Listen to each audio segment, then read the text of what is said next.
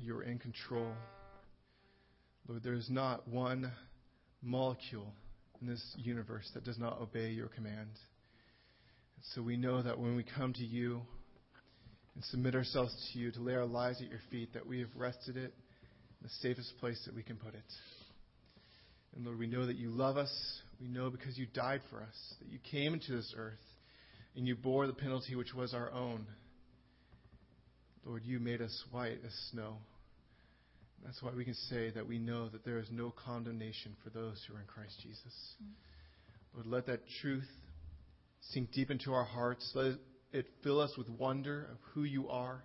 May it uh, inspire us to search more into this majestic being, God, in whom is all beauty and all perfection, and that we have a relationship with. Mm-hmm. We thank you and we praise you. Lord, please open up this word to us. We long to hear from you. In the name of Christ Jesus, we pray. Amen.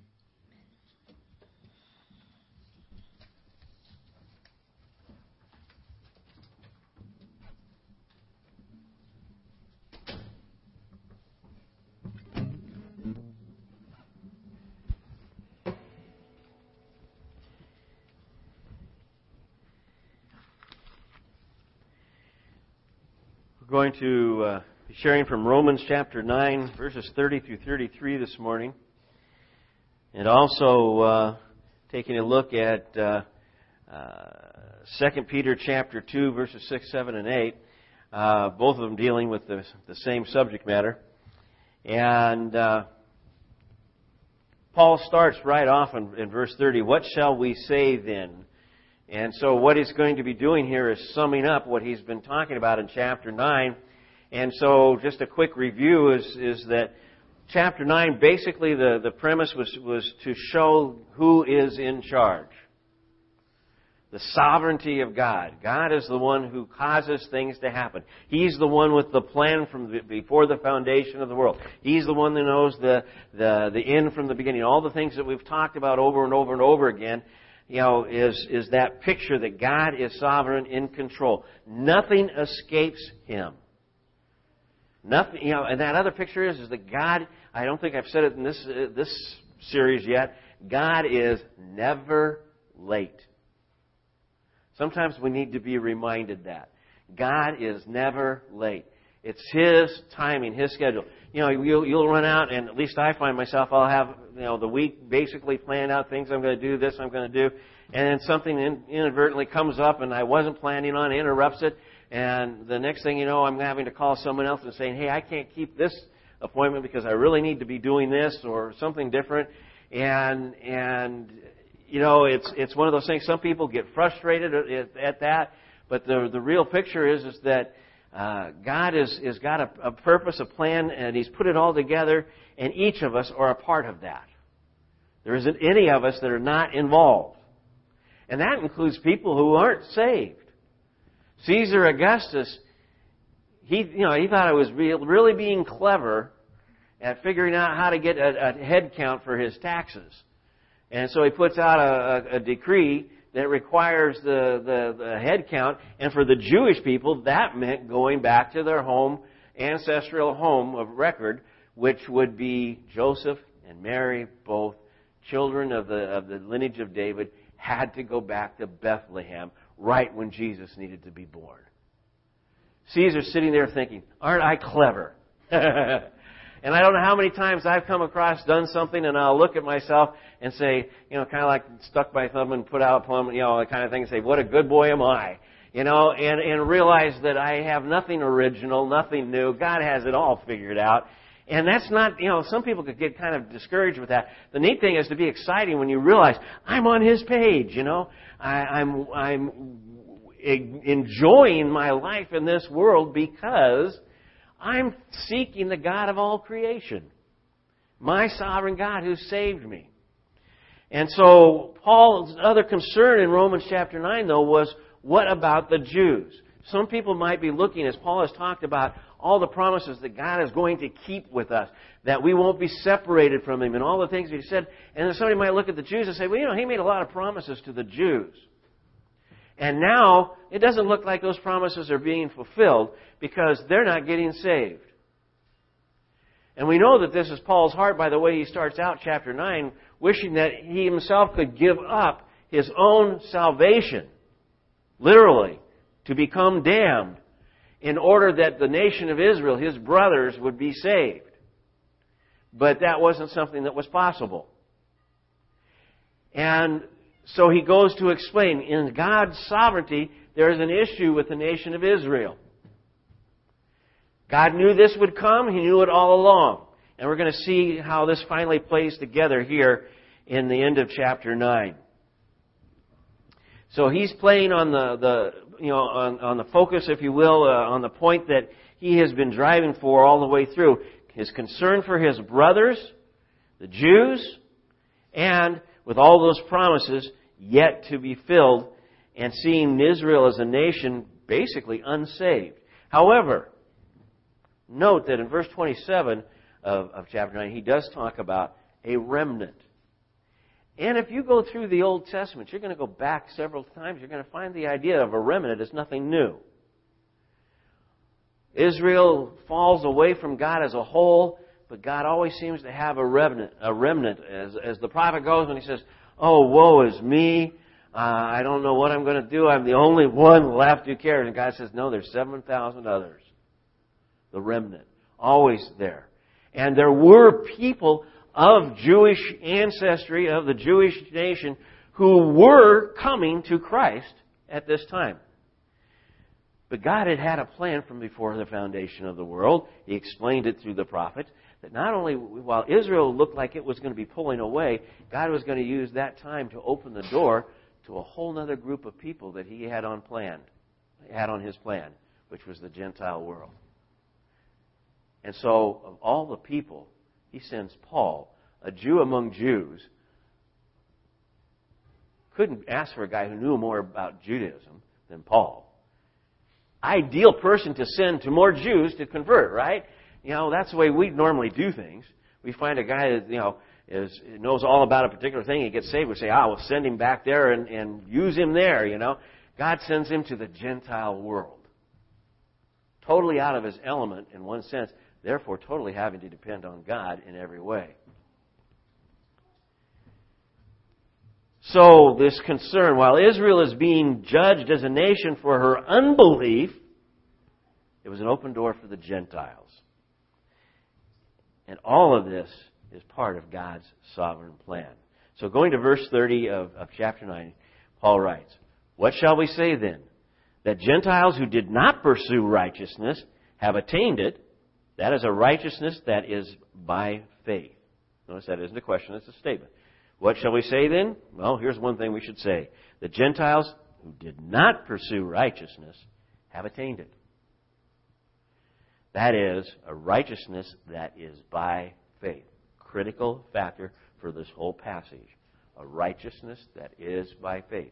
Has that not been a critical part of all of Romans since we've gotten into it from, from 117 on.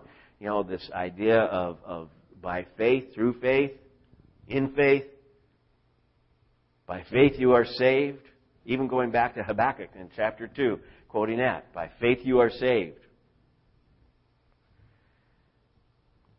But that Israel, who pursued a law that would lead to righteousness, did not succeed in reaching that law. Why?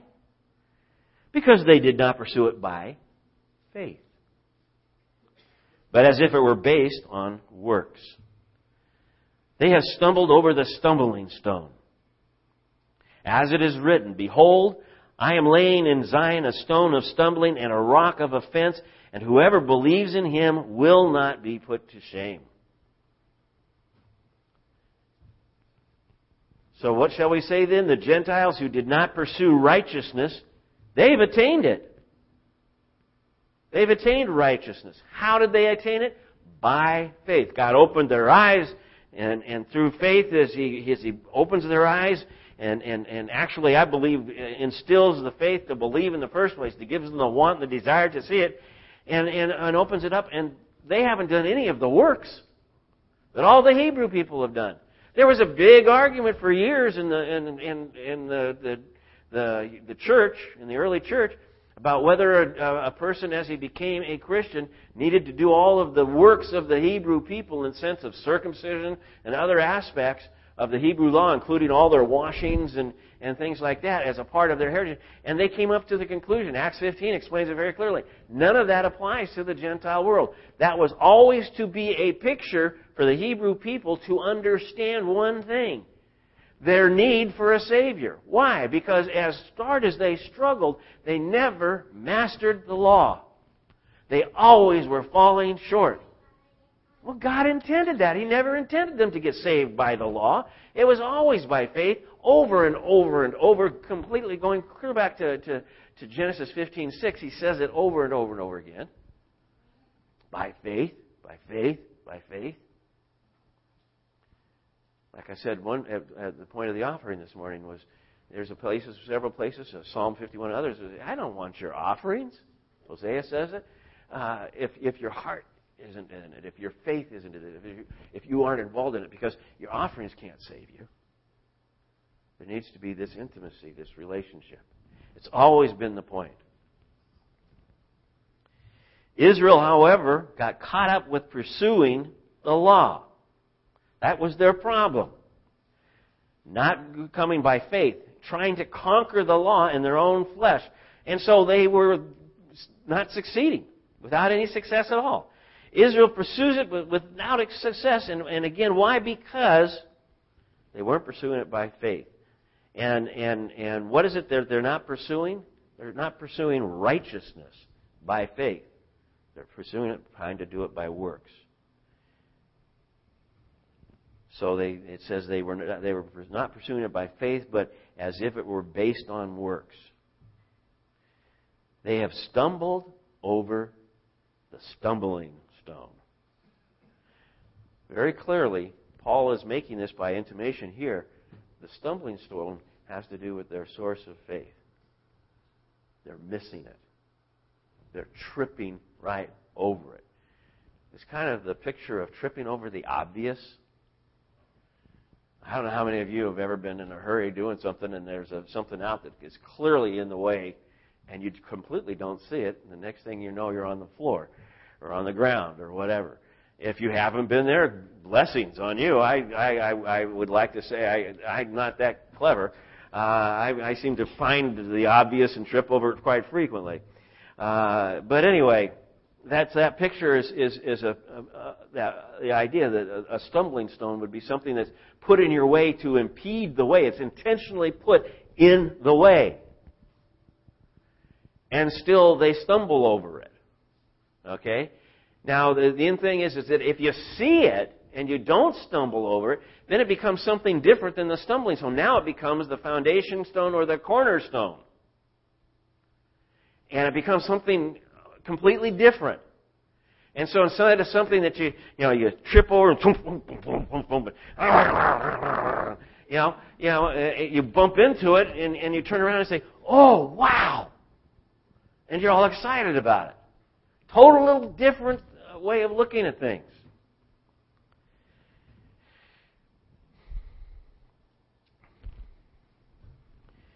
To make sure that we understand that God's sovereignty is involved in all of this, he points out by, by quoting uh, uh, Isaiah chapter 8 and 28 and kind of mixing them together here. But this, this quote about, if the Lord of hosts, uh, or excuse me, behold, I am laying in Zion a stone, a stumbling, uh, and a rock of offense, and whoever believes in him will not be put to shame. That picture of a prophetic statement being made uh, through Isaiah, also through Psalm 118 as well. Therefore, it's implied you can count on God's promises to be fulfilled. Those who believe in Him, by the way, you notice what it says, the final conclusion. Those who believe in Him will not be put to shame. In other words, if your faith is active, if you come in by faith, you're in a relationship with Him, you can count on His promises. The Jews wanted to count on their promises because they were the children of Abraham. God said, doesn't wash. Jesus said, if you were really children of Abraham, you would receive me. So the bottom line was they needed to come in faith. They were not doing that. I wanted to look a little closer at this idea of, a, of the stumbling stone, uh, a rock that, that will make, you know, it's a rock that also it says will make them fall uh, in, in Matthew chapter, uh, I think it's 21. Uh, a rock of offense. Who is the stumbling stone? Who is, because it's the same as the cornerstone, so who is the stumbling stone here? Jesus Christ. Okay? Therefore, I, I, you know me, I have to I put things in ways that I can see them. If the stumbling stone equals Jesus Christ, and the stumbling stone equals the rock of offense, then Jesus Christ equals the rock of, of, of, of, of offense. I hope you all followed that. Okay? Because the rock of offense, they're calling, you know, it's calling Jesus as an offense to somebody. In other words, as they look at the stumbling stone, now we're, we're, we're, taking it back out of the picture. It's something that they can view, they can see, but they can't get a hold of it. Instead of, of looking at it from something positive, they look at it from a negative point without faith, all towards worse, and they're saying, this is disgusting. I want nothing to do with it. It's despicable. Uh, it's it's wrong. I will. I don't want to address it. I want it out of my way. Any kind of combination of things to the point where, in some point, someone will get angry enough to to arrest and crucify because he's an offense to them. He was an offense to the Jews because he claimed to be God. He was an offense to the Romans because he was claiming a God and only one God, and the, and the Romans looked at lots of gods. He was an offense to the Gentile world who, who looked at, at, at gods and truth and, and said, There's all sorts of truth. And Pilate would turn around and say, What is truth to him? Jesus said to me,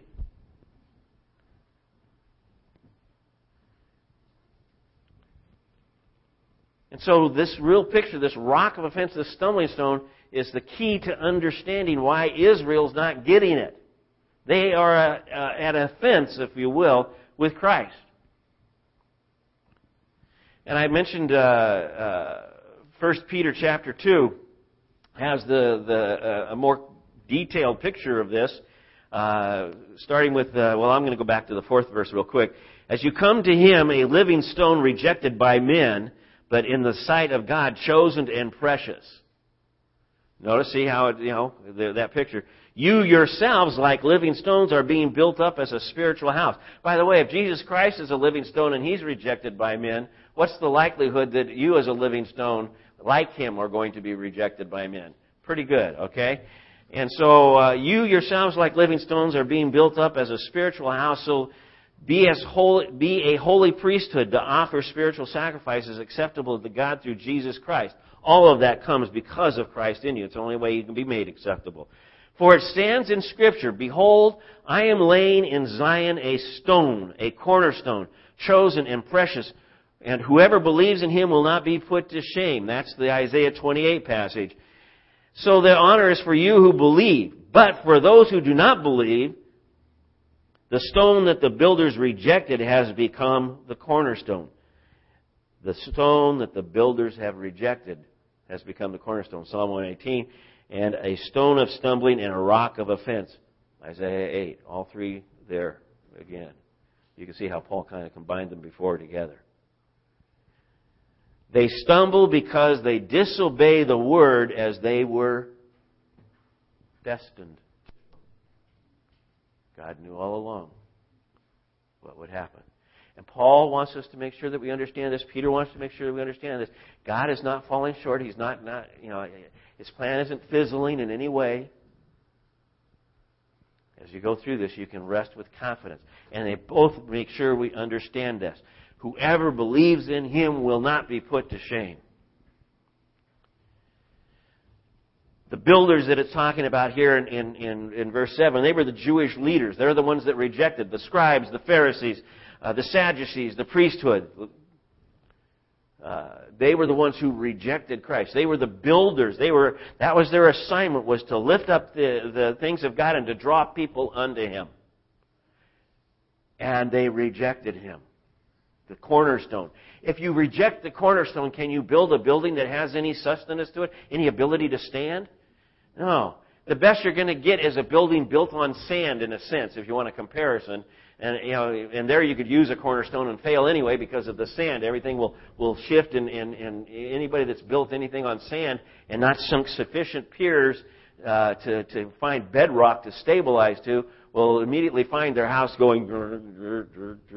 And you set a marble here, and it ends up in the kitchen down, you know, and it managed to go through a hallway and through a bedroom and around too, you know, uh, because there's no, you know, it, it, there's no hope for it. In other words, the cornerstone is the key part, and it has to be on the solid rock, and all of that is tied together with this picture. You know, if you're resting in Jesus Christ, there will be no shame. But those builders who rejected it, they're, they're, they'll, they'll, they'll never find completeness in, in, in Christ. They'll never find their, the, the grace that they're, they're desiring, that they think they can earn. They reject the cornerstone, Jesus Christ. This cornerstone then causes the, the leaders to stumble. It is a stone of offense. The stumbling is a result of their disobedience of God's word. In other words, trying to earn it, not coming by faith. And it was again as they were destined to do God's plan.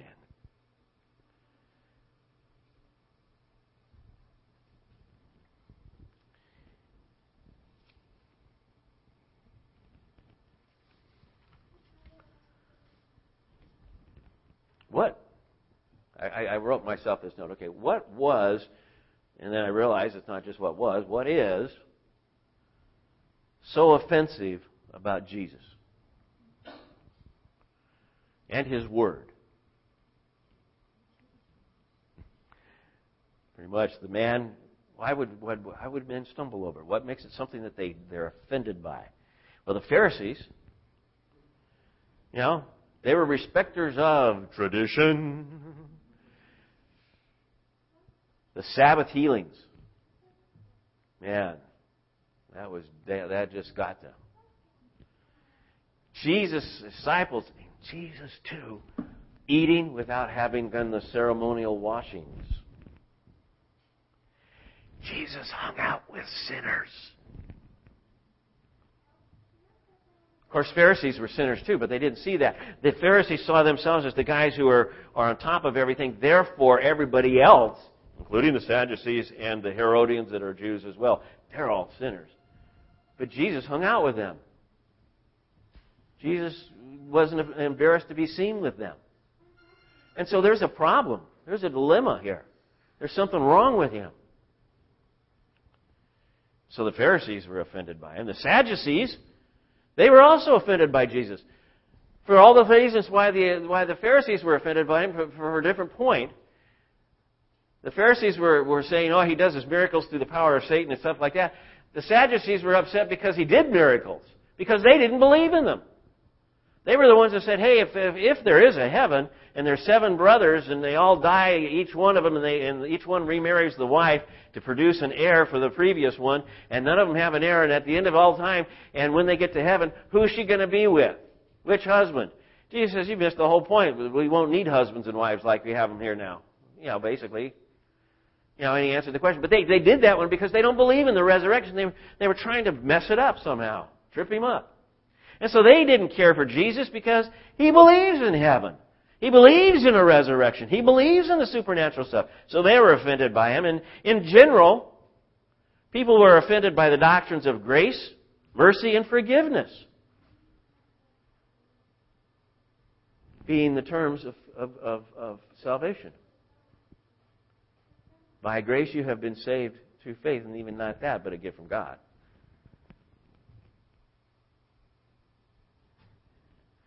Like I've told you, the Romans were offended because he had only the God, and they had many gods.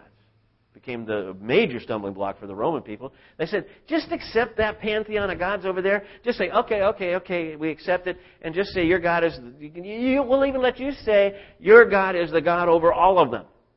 That's what you believe. That's okay. We'll let you say that. And the, the church says, I can't do that. There's only one God. Period. Persecution. Clearly, Jesus did not share his doctrinal positions and his teachings to please men. If you were going to invent a religion that you wanted to sweep the world with that was, was clever and, and, and, and fanciful in some way, uh, would embrace a lot of people, you, Jesus did it all wrong.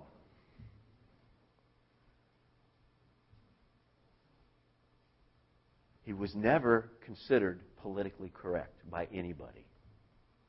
You notice that? Doesn't matter what politics that he went to. It doesn't matter what uh, political group would look at him. They, they, they looked down on him and they were offended by him. Because he preached a kingdom of God and that only. It's the only one that mattered. And he declared with absolute clearness that his teachings were the truth from his Father, thus declaring himself deity, Son of God, God in the flesh. In fact, that was the main offense. It's even the main offense today for most people. The God in the flesh? Even Mormons can't handle that one. A God, the God.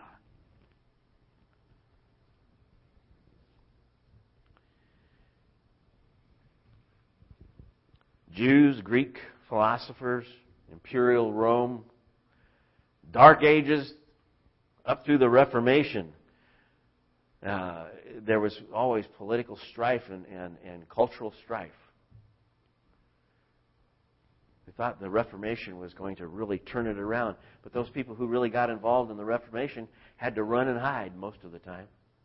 They had to find new places to live. They moved all over Europe and finally into the New World the new world. And for a season, things went fairly well, although there was strife even amongst themselves. My correct way of looking at things is better than your correct way of looking at things. we have a sense of pride within us. It's hard to get rid of and deal with.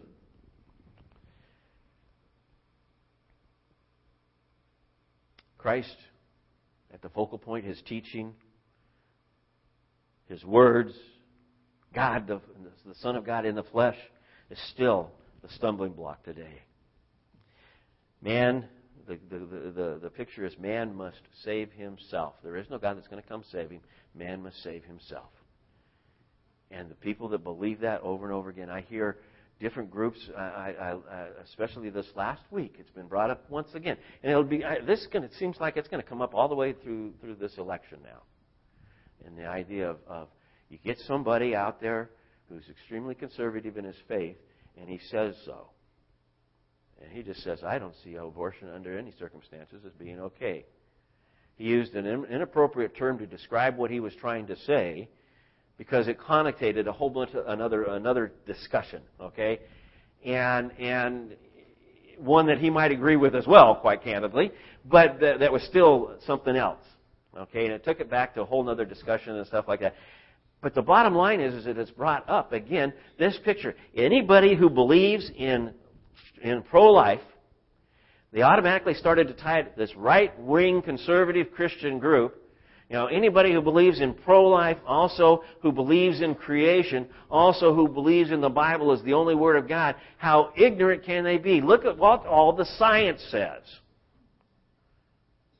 and they say it's science fact this, science fact that. These guys have got their heads in the sand. And when they're saying that, folks, they're saying it about us. And that is a bunch of malarkey. I am not afraid of science. In fact, I love science to go and push everything to every limit. I hope they find something on Mars that upsets the apple cart like never before. Because I am confident as I stand with Billy Graham's statement from the, the, the 60s, if there is or was or any kind of evidence of life in outer space, two things it will do. It will glorify God and benefit man because it has to. Scripture says so. You see, so, so, you know, Christ is still the stumbling block. Uh, the Word of God is still a stumbling block. They look at it and they take offense at it. Why? Because it says, the bottom line, it says, man needs a Savior. Jesus Christ is the one and the only one. If you do not come through Him, you will not be saved. Jesus said it. Paul said it. The Scriptures say it. Old Testament says it. Uh, you know, and I mean, it goes all the way. It's the, the, the core of the whole picture.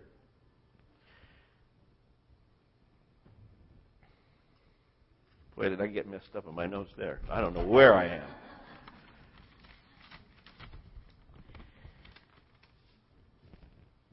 At the heart of all of this is the idea of, of man and, and, and being right and doing right before the, you know, in, in things, being right before God. And the only way we can be right before God is in Christ's holiness. Through Him, in us. And so it always takes us where? Every single time this discussion will ultimately take us to the cross. And this is the most offensive part for so many of the world. God's plan to save us. Before the foundation of the world, He knew that His Son would come to the cross willingly. No one taking His life from Him. He laid it down. There wasn't one thing that happened that point at that time through that 24 hour span of whipping and scourging and mocking and beating and on the cross and his death and his burial. There wasn't one of those things that was not in his control by his choice.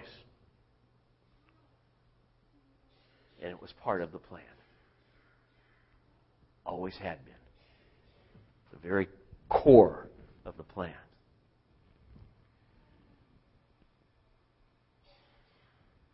And with that would be the resurrection. The stone on the tomb would be rolled away so we could see an empty tomb. It's a neat thing. I don't have even close to time to go into this this morning, but uh, Charles Spurgeon has a whole sermon on the stone being rolled away, being the stone of stumbling, in a, in, in, a, picture of, of things. You know, how are we going to get into the tomb? Woe is me! Oh, it's open. The stone has been moved. You know, and it's been rolled away. That's a lot of, you know, as we look at all of this, I want to, to come at least back to this one focus, this negative thing, uh, a positive thing. Whoever believes on him shall not be ashamed, shall not be let down.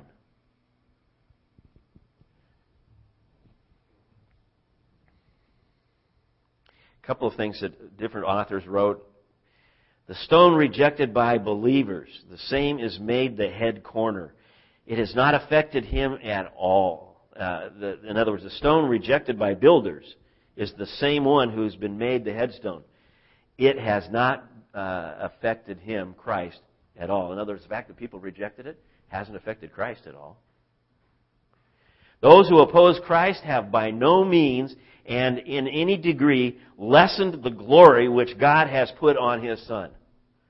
In other words, the, the world can shake its fist all it wants at him. It's not going to make any difference. It's not going to taint his glory in any way, shape, or form.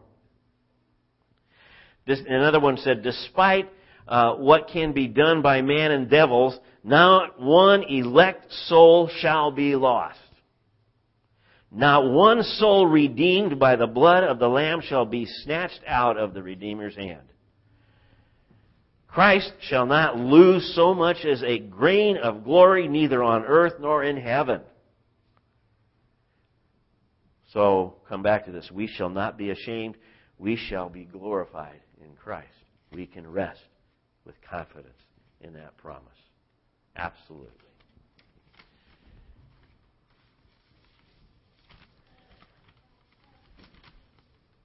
As I was saying, the biggest debate seems to be in my lifetime centered around the death, burial, and resurrection of Jesus Christ. So many different ideas and thoughts about it, and, and I'm not going to go into any of that, other than that we remember here this morning as we come to communion, His path, the death, burial, and resurrection was the path set forward by God for us to receive and to accept in the sense of the way to eternal life. And every Sunday when we come to the Lord's table, we testify God's truth in this. We count it a gift from God, our salvation. Its cost, its value was rethought every Sunday. God held nothing back to purchase us. He put it all on the cross, laid it all out, and then He said, It is finished. So we can come this morning with celebration and thanksgiving and know we will never be put to shame when we stand in Jesus Christ. The world may shame us, and they may be they may shun us, and they may reject us because we stand for what they're offended by. Don't be a, don't don't let that be confused with backing away and being ashamed of who you are. Just rest with the confidence that it doesn't matter what the world thinks about Christ. It doesn't matter what the world thinks about the Word of God. What you know that is true is that it is Jesus Christ who saved you. And as you rest in that, His promises, the ones that count, will be there complete. He says, I will finish what I have begun in you. Period. Ask the ushers to come forward, pass the communion out until we've all been served, and uh, hold it, and, and, and, and we'll share it together.